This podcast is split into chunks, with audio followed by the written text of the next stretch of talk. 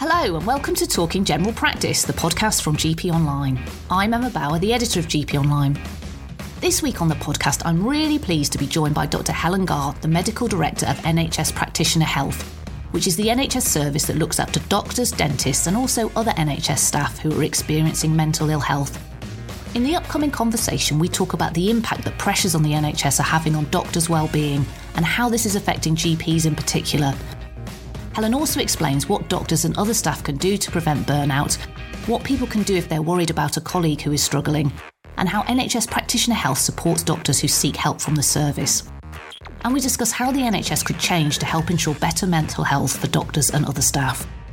Helen has loads of practical advice and tips on managing your mental health, so I really hope you find something useful in this conversation. Before we get into the interview, just a quick warning that this conversation does include an extensive discussion about suicide, and in particular the issue of suicide in the medical profession. I'm delighted to be joined now by Dr. Helen Garr, who's a GP from Nottingham and Medical Director of NHS Practitioner Health, the NHS service that looks after doctors and other healthcare professionals experiencing mental health problems. Regular listeners may have heard Helen on the podcast before. She appeared on our very first episode back in May last year. Thanks so much for coming on the podcast again, Helen. You're really welcome. I'm delighted to be here. Last time you were on the podcast, we talked quite generally about mental health issues among doctors and other healthcare staff. And so I want to kind of touch on some of those issues again briefly, but also talk about practical steps GPs and staff worried about their own health or that of a colleague can take. So, the pandemic, obviously, we talked about this last time, has had a huge impact on the mental health of doctors and health professionals. But obviously, there were real problems in general practice before that, and workload hasn't gone down at all. I mean, if anything, in, in general practice, it's now going up every month. How are things generally in terms of the amount of people you're seeing coming forward to NHS practitioner health now? Yeah, and I think that they're really good observations, Emma, that I think all GPs listening to this will absolutely identify with. Workload feels like it's exponentially increasing day on day. And we all know, those of us who are working in general practice, just how tough things are at the moment. And I think at the height of the pandemic, many of us thought it couldn't get any harder. And actually, what we're seeing now is days getting longer and longer. It's absolutely standard now for GPs to be working a 12 hour day, taking work home with them, working at weekends. What we're seeing at practitioner health absolutely reflects that overwhelming workload and overwhelming um, situation that most GPs are finding themselves in on a daily basis. So, just to give you some context, we have seen a 167% increase in GPs who are self referring to our service, NHS Practitioner Health. Last year in 2021 compared to pre pandemic the year before. And that increase has been sustained. So, week on week, we are seeing unprecedented high numbers that has become our norm now. Are there any sort of common traits between the GPs using the services at GPs across the board? Are they the same sort of age as they were before the pandemic? Are there more partners coming forward? Anything like that that you've noticed? Yeah, so what we see across the board, and obviously we're open to all doctors and dentists of any grade and any speciality, but we do, GPs are overrepresented compared to their numbers in the workforce. So around 50% of our numbers are GPs.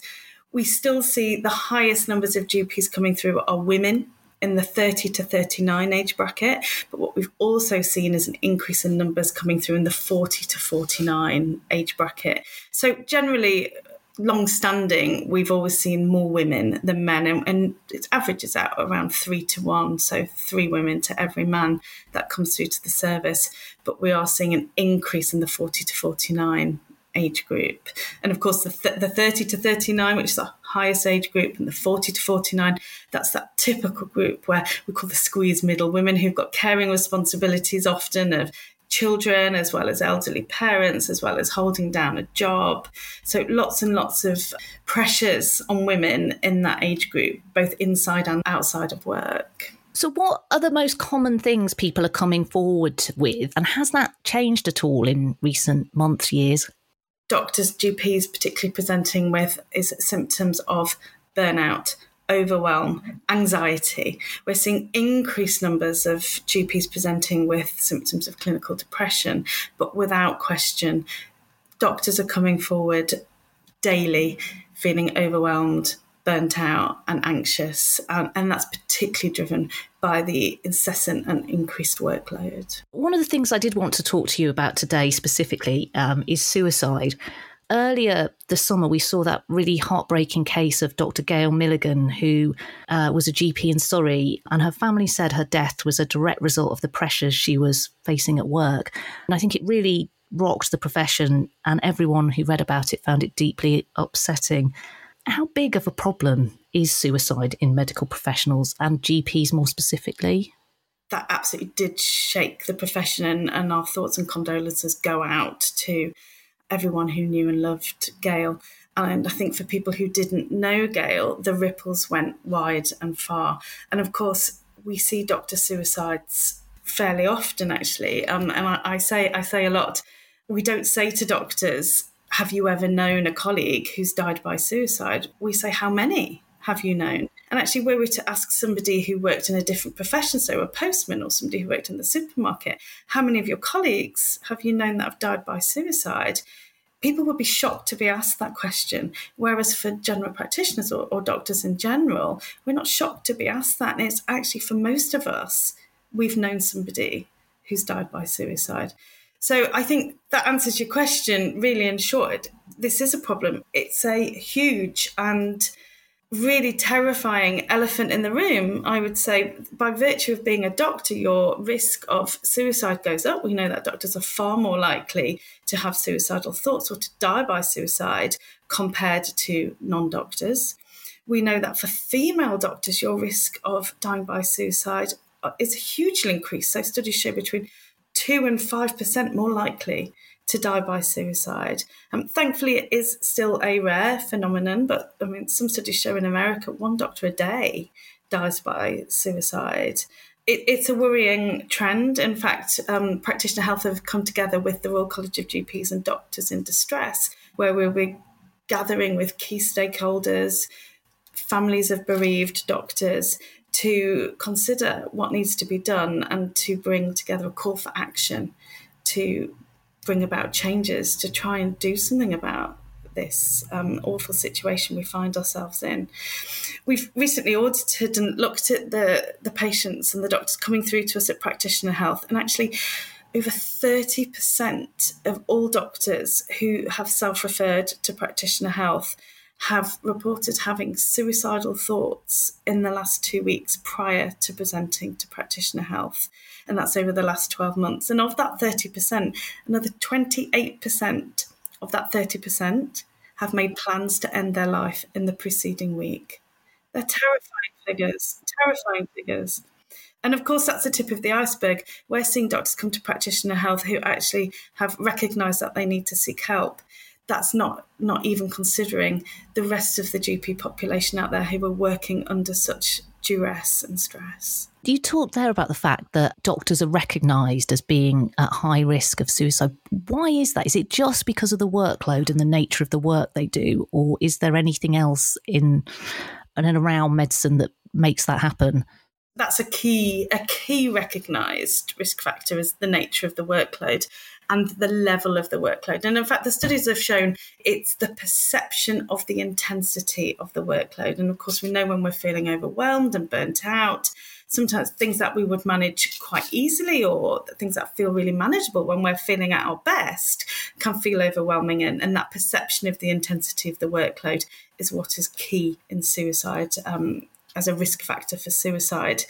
The work itself for definite is a key risk factor. And of course, that work demands that we give everything of ourselves, that we care for others. And often there's nothing left in the tank to care for ourselves because we are putting our patients first before all else.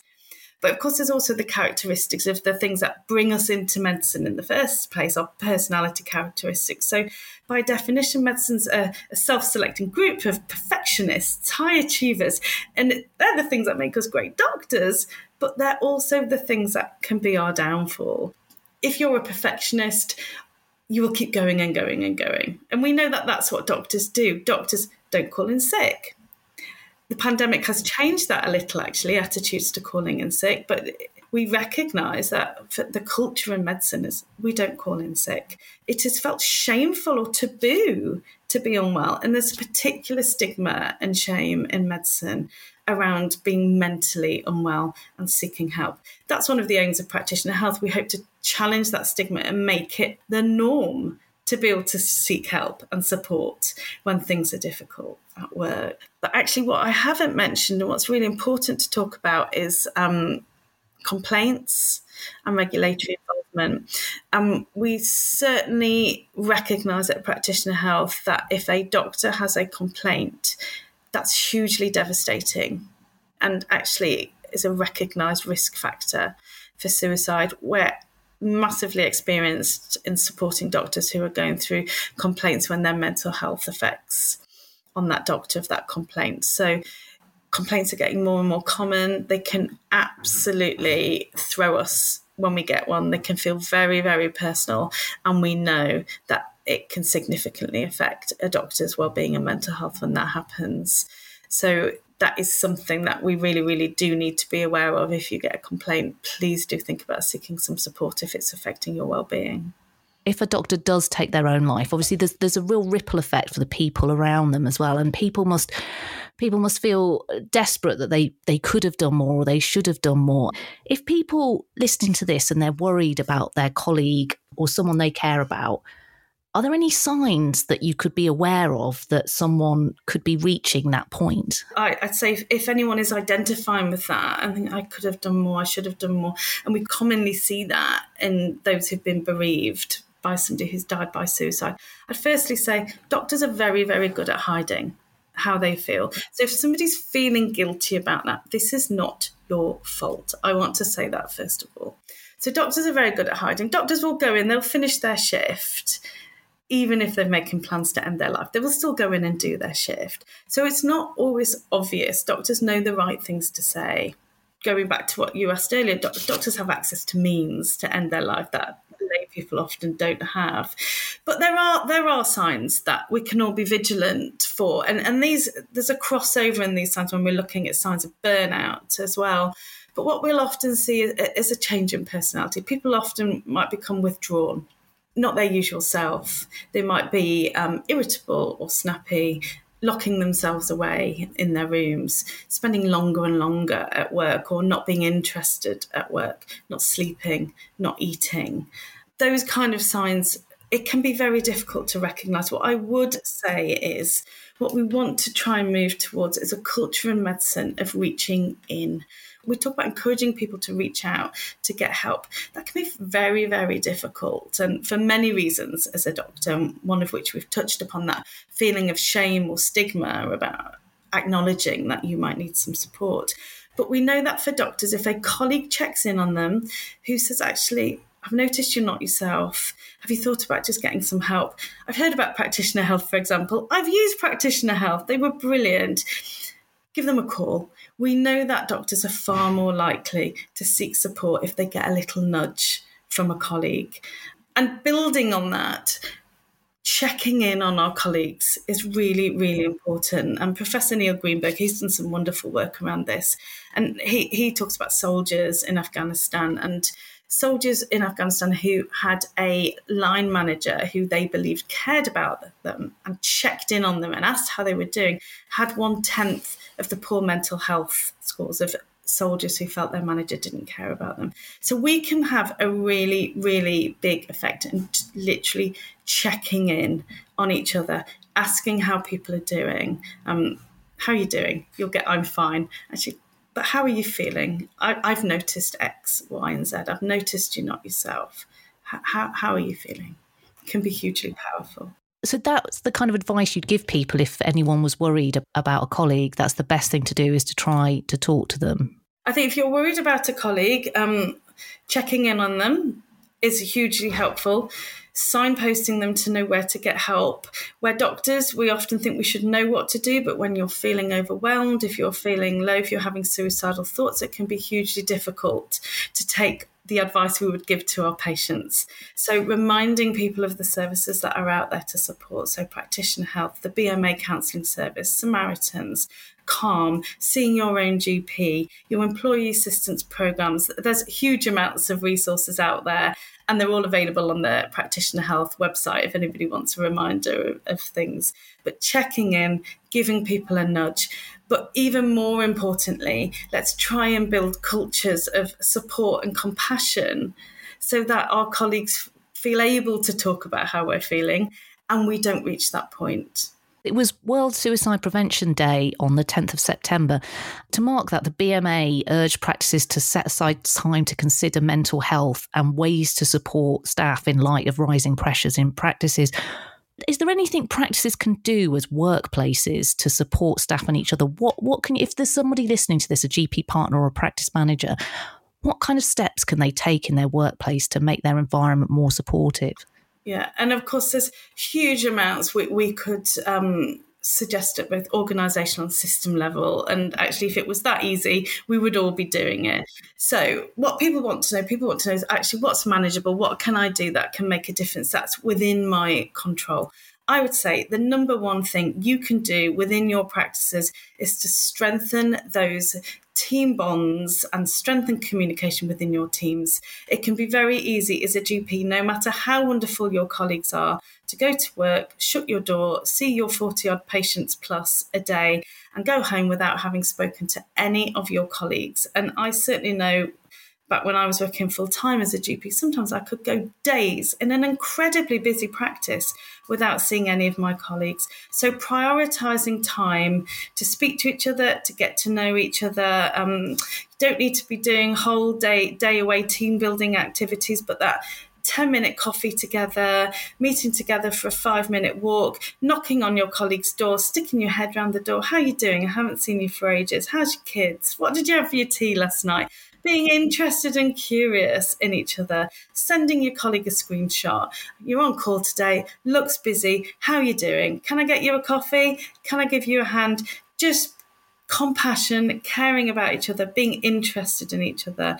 And of course, when we build those team bonds and we strengthen those relationships, we get to know about each other. So we get to know when Emma's cat's poorly or Stephen's mum's going in for an operation or somebody's child struggling with their GCSEs or, or, whatever. And it's these secondary stressors that are the things that can often tip us over the edge. We can just about cope with work, but when we've got these other things going on in life, that can make things really difficult. And if our colleagues know about that, and of course we lots of people don't want to share their private lives.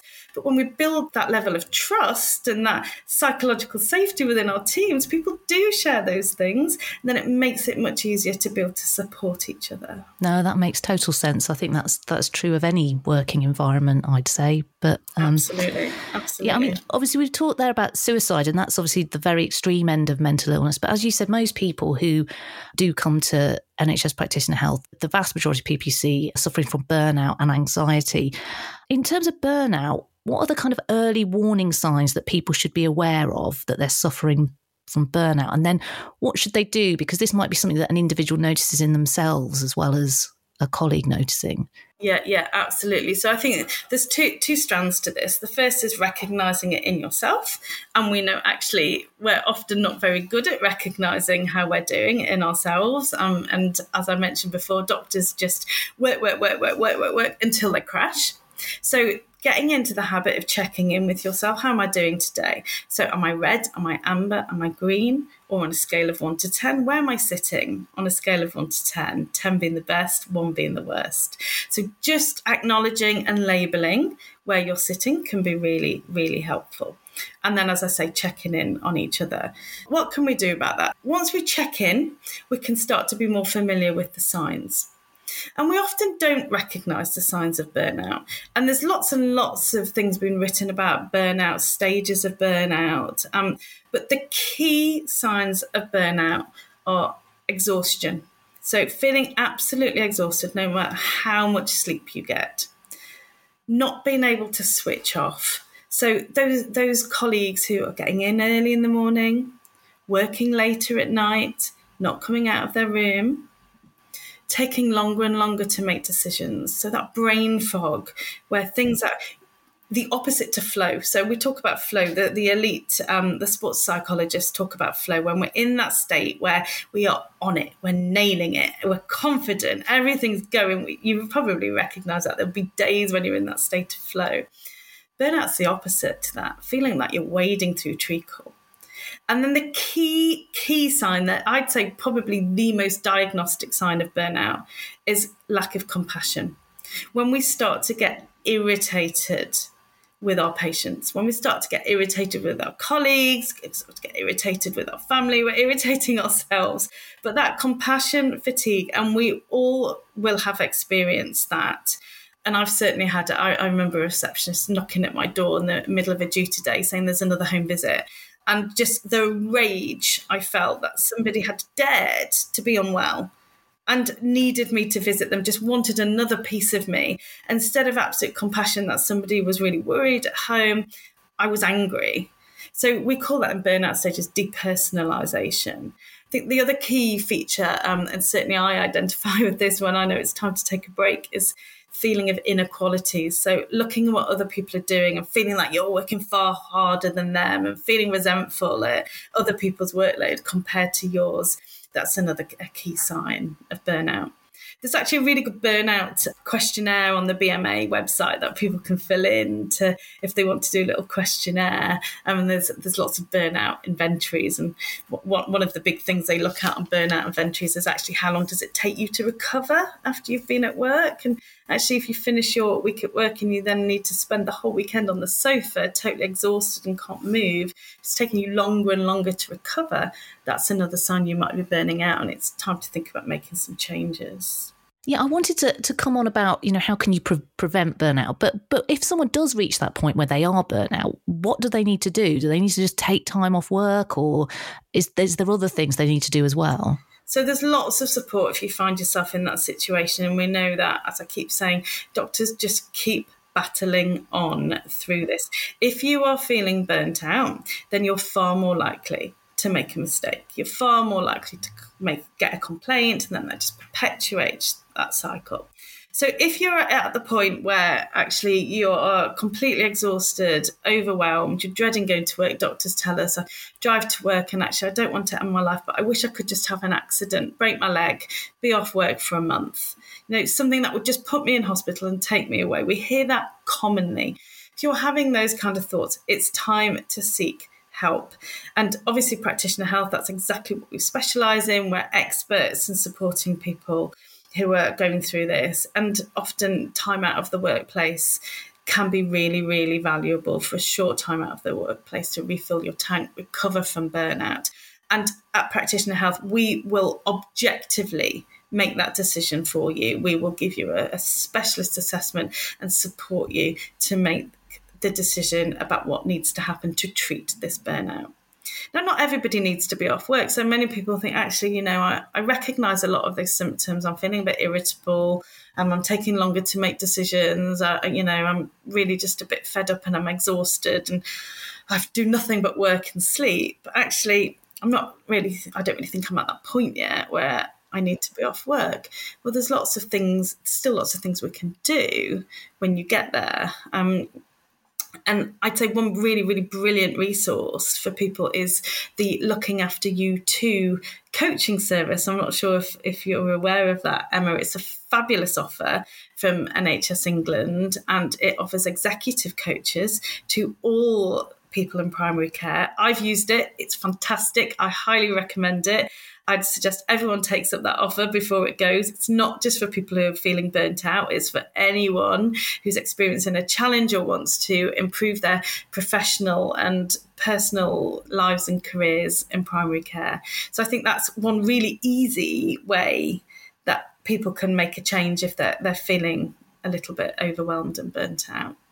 Yeah, we've actually we've actually written about that looking after you oh, um, to program. Yeah, we've got a couple of articles actually. I'll put a link to them in the in Excellent. the notes for this because yeah, we've done a couple of articles with some case studies about how they actually helped um, GPs during the pandemic. I mean, that was when it was set up originally, wasn't it? But they've obviously decided to keep it going because it's been quite a successful initiative.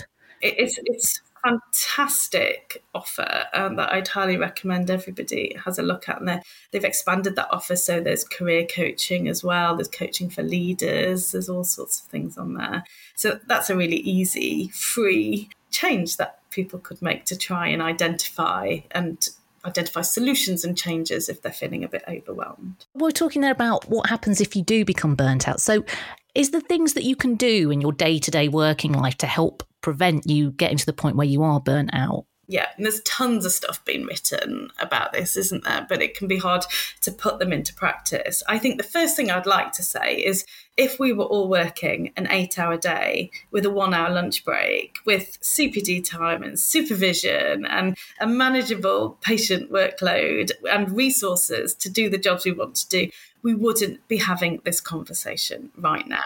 So often we can talk about little things you can do, easy wins, which I will come on to, but I want to make it clear that's not the whole answer. The, the answer to burnout does need to come at system and organisational levels. And so I don't want this people to feel personally responsible. However, saying that, there are little easy wins we can do to bring some joy back into our day, to make our day more manageable, to try and prevent burnout and to stay well. So I often say to people, um, I talk about this one to 10 scale that I've mentioned earlier, um, and I say, imagine you have a staircase. Bottom of the staircase is number one, top of the staircase is number 10. So, top of the staircase is where you want to be with your well being and your work life balance and how happy you're feeling. Think about where you're sitting on that staircase at the moment. It might be a two, it might be a five, and then think about actually what could I do? What small change could I make that could move me up one stair? So not all the way to 10. So it might be you might be sitting at a five and you think, actually, I know that if I just took my trainers to work and went for a 10 minute walk in the middle of the day, that would move me up one step. That would make my day a little bit more bearable. And then think about a time where you were higher up the ladder, when you were a higher number than you are now. What was different? What were you doing then? And is there anything that you know if you were to do, it would make things better? And there's a really good well, website. It's wellbeinganddoing.net. It was partially funded by NHS England um, and written by doctors all around this about what can I do if I've got 30 seconds, three minutes, I think it's an hour. What can I do that will help make me well? And so essentially, if we look at little easy wins and focus on the basics, they're the things that prevent burnout. When I say basics, I'm talking about taking breaks, eating nutritious food, sleeping, things that fill your tank. So I, I often say to patients, right, I want you to write down 10 things that nourish you, that nourish your soul, 10 things that fill your tank. 10 things that recharge your battery, however you want to look at it, and make those things small and manageable. So it might be things as simple as I am going to make a nutritious lunch and take it to work rather than um, you know, eating chocolates out of reception for my lunch break. It might be having a bath. It might be going for a dog walk. It might be looking up at the clouds. It might be lighting a candle. It might be reading a book. It might be watching a film, whatever it is for you. So, what nourishes you and what recharges your battery? And if you make a list, you can see what they are. And then try and integrate them into your day. So for me, one of mine was um, I know that if I listen to music, I feel better. So I started doing my admin, my docman to music, my favorite music that uplifted and, and inspired me. I started making sure that I committed to switching off when I left work in the evening, and there's lots of ways you can do that. And then making sure I take a break, which is sometimes seemingly impossible in general practice. Um, we often just lurch from one holiday to the next. If I can just keep going, then I've got my annual leave. And then we get to our mm-hmm. annual leave and we're exhausted. Then we come back from that, we spend our annual leave worrying about work. We come back from an annual leave and we have to catch up with all the work we did before. And there's lots of evidence that actually long holidays aren't necessarily the answer to burnout because within a couple of days we're back to the level we were at before. The answer, actually, the evidence shows taking frequent short breaks are much more effective. So whether those frequent short breaks, if we just commit to 10 minutes away from our screens at work to go outside and go for a walk or go and talk to a colleague. Those basics, those easy wins, those things that are manageable are the things that can keep us well. And I'm, I'm going to stop talking in a second, but the last thing I'm going to say is if you're listening to me talking about these easy wins, these basics, and it's giving you the rage and making you think, actually, this is just one more thing for me to do, I can't go for a walk. That's probably a sign you're at number one on that ladder and you need to be coming to practitioner health for, and let us help you and let us support you. I mean, that's really good advice. I, I might write down a little list as well. I think that's really good advice. You talk there about the system needs to change as well. And uh, just before I come on to ask a bit about how practitioner health works, it seems to me that the NHS, from everything I have to write about and read about and see, it's in a really perilous position at the minute. And I think that my impression is that lots of doctors and, nurses and all healthcare staff feel that they're working in a system that isn't functioning properly and that they're doing a bad job because they don't have the resources to do the job they want to do. And that must be so demoralizing. It must be a massive contributing factor to doctors and other staff becoming ill feels like none of it's working for patients. It's not if, if doctors are all ill, uh, they're not doing the best for patients, and it becomes this vicious circle do you have any thoughts about what needs to change? And I mean, it's a really big question, but I just wondered if you, there's anything that you would like to see the new health secretary focus on sort of immediately to address some of these challenges. And of course, that's huge, isn't it? And like I said earlier, if there was an easy answer to this, we would be doing it already. And, you know, without going in into a lot of detail, because we could talk all day about this, clearly funding is our number one. But if there was, there's two key things I think that could make a real difference um, to how staff feel, and obviously it's much more nuanced and complex than um, than what I'm about to say. But first is cap on workload. The workload is unsustainable. Every single doctor or primary care worker is doing the work of more, far more than one person people are, do not have manageable workloads and that leads to moral injury. That leads to people not being able to be the doctors they really want to be not being able to give the care they want to give not having the time to spend with patients. And when patients are frustrated and angry we get into this vicious circle of doctors are then unvalued and they feel unvalued and they feel disrespected and um, that is a massive contributor to burnout. So having some kind of cap on workload so workload can be manageable would make a big difference. The second thing I'd do if I had a magic wand that I would bring in that would make a big difference is protected time and availability of supervision for all doctors and primary care. The level of distress and um, the compassion we give on a daily basis absolutely has to take its toll. It can't not. We are giving our all a hundred times a day, and we hold so much in this confidential space. Giving protected time for supervision, giving doctors a safe space to talk, to reflect, I think actually needs to just be mandatory. And if we were able to introduce that into the workforce, and of course, if you're a psychiatrist, that's part of your job plan. It, it's accepted, and in the therapy space, it's accepted that you will have supervision. So I think if I had a magic wand, that's one thing I would be doing different that could make a tangible difference to people's well-being and preventing burnout. If someone do, uh, does feel they need help, and as you say, like you've got quite a lot of people coming forward to NHS practitioner health, you know, some people might be quite scared about what's going to happen if they uh, they they say, "Oh, I need some help." So, what actually does happen if someone self-refers themselves to your service? What happens from that point onwards? So let me start by saying the cornerstone of practitioner health is confidentiality we absolutely put that above everything else. And we recognize that one of the big barriers to doctors seeking help through normal NHS services is concerns about confidentiality. Often we might have sat in a, um, a PCN meeting with our own GP, we might have seen them at a party recently, we might have trained with them. Medicine's a small world. So if a doctor presents to us and we are a self referral only service, you can be absolutely guaranteed about confidentiality. So I just want to start by saying that. So we're a self referral service. You can refer yourself to us by a number of routes. Most people go on the website and click the button that says refer here and fill in the form on the website. It takes about, I think it takes about 10, 15 minutes to fill in the form.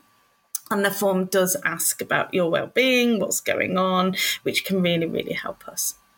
Then, after you've filled in that form, you can expect to receive a invitation to book a detailed assessment, or you might receive an offer of a phone call from one of our highly trained clinicians to talk through about what's going on we have a app that's special to practitioner health that allows every doctor gets access to the app that allows them to see all of our clinicians to book appointments in a confidential space. After you have your first assessment you will um, be offered treatment if that's appropriate. And that treatment can take many forms. It will be always made in conjunction with you about what you like to, what you'd like to see, what you've tried before, what your ideas are, what your hopes are.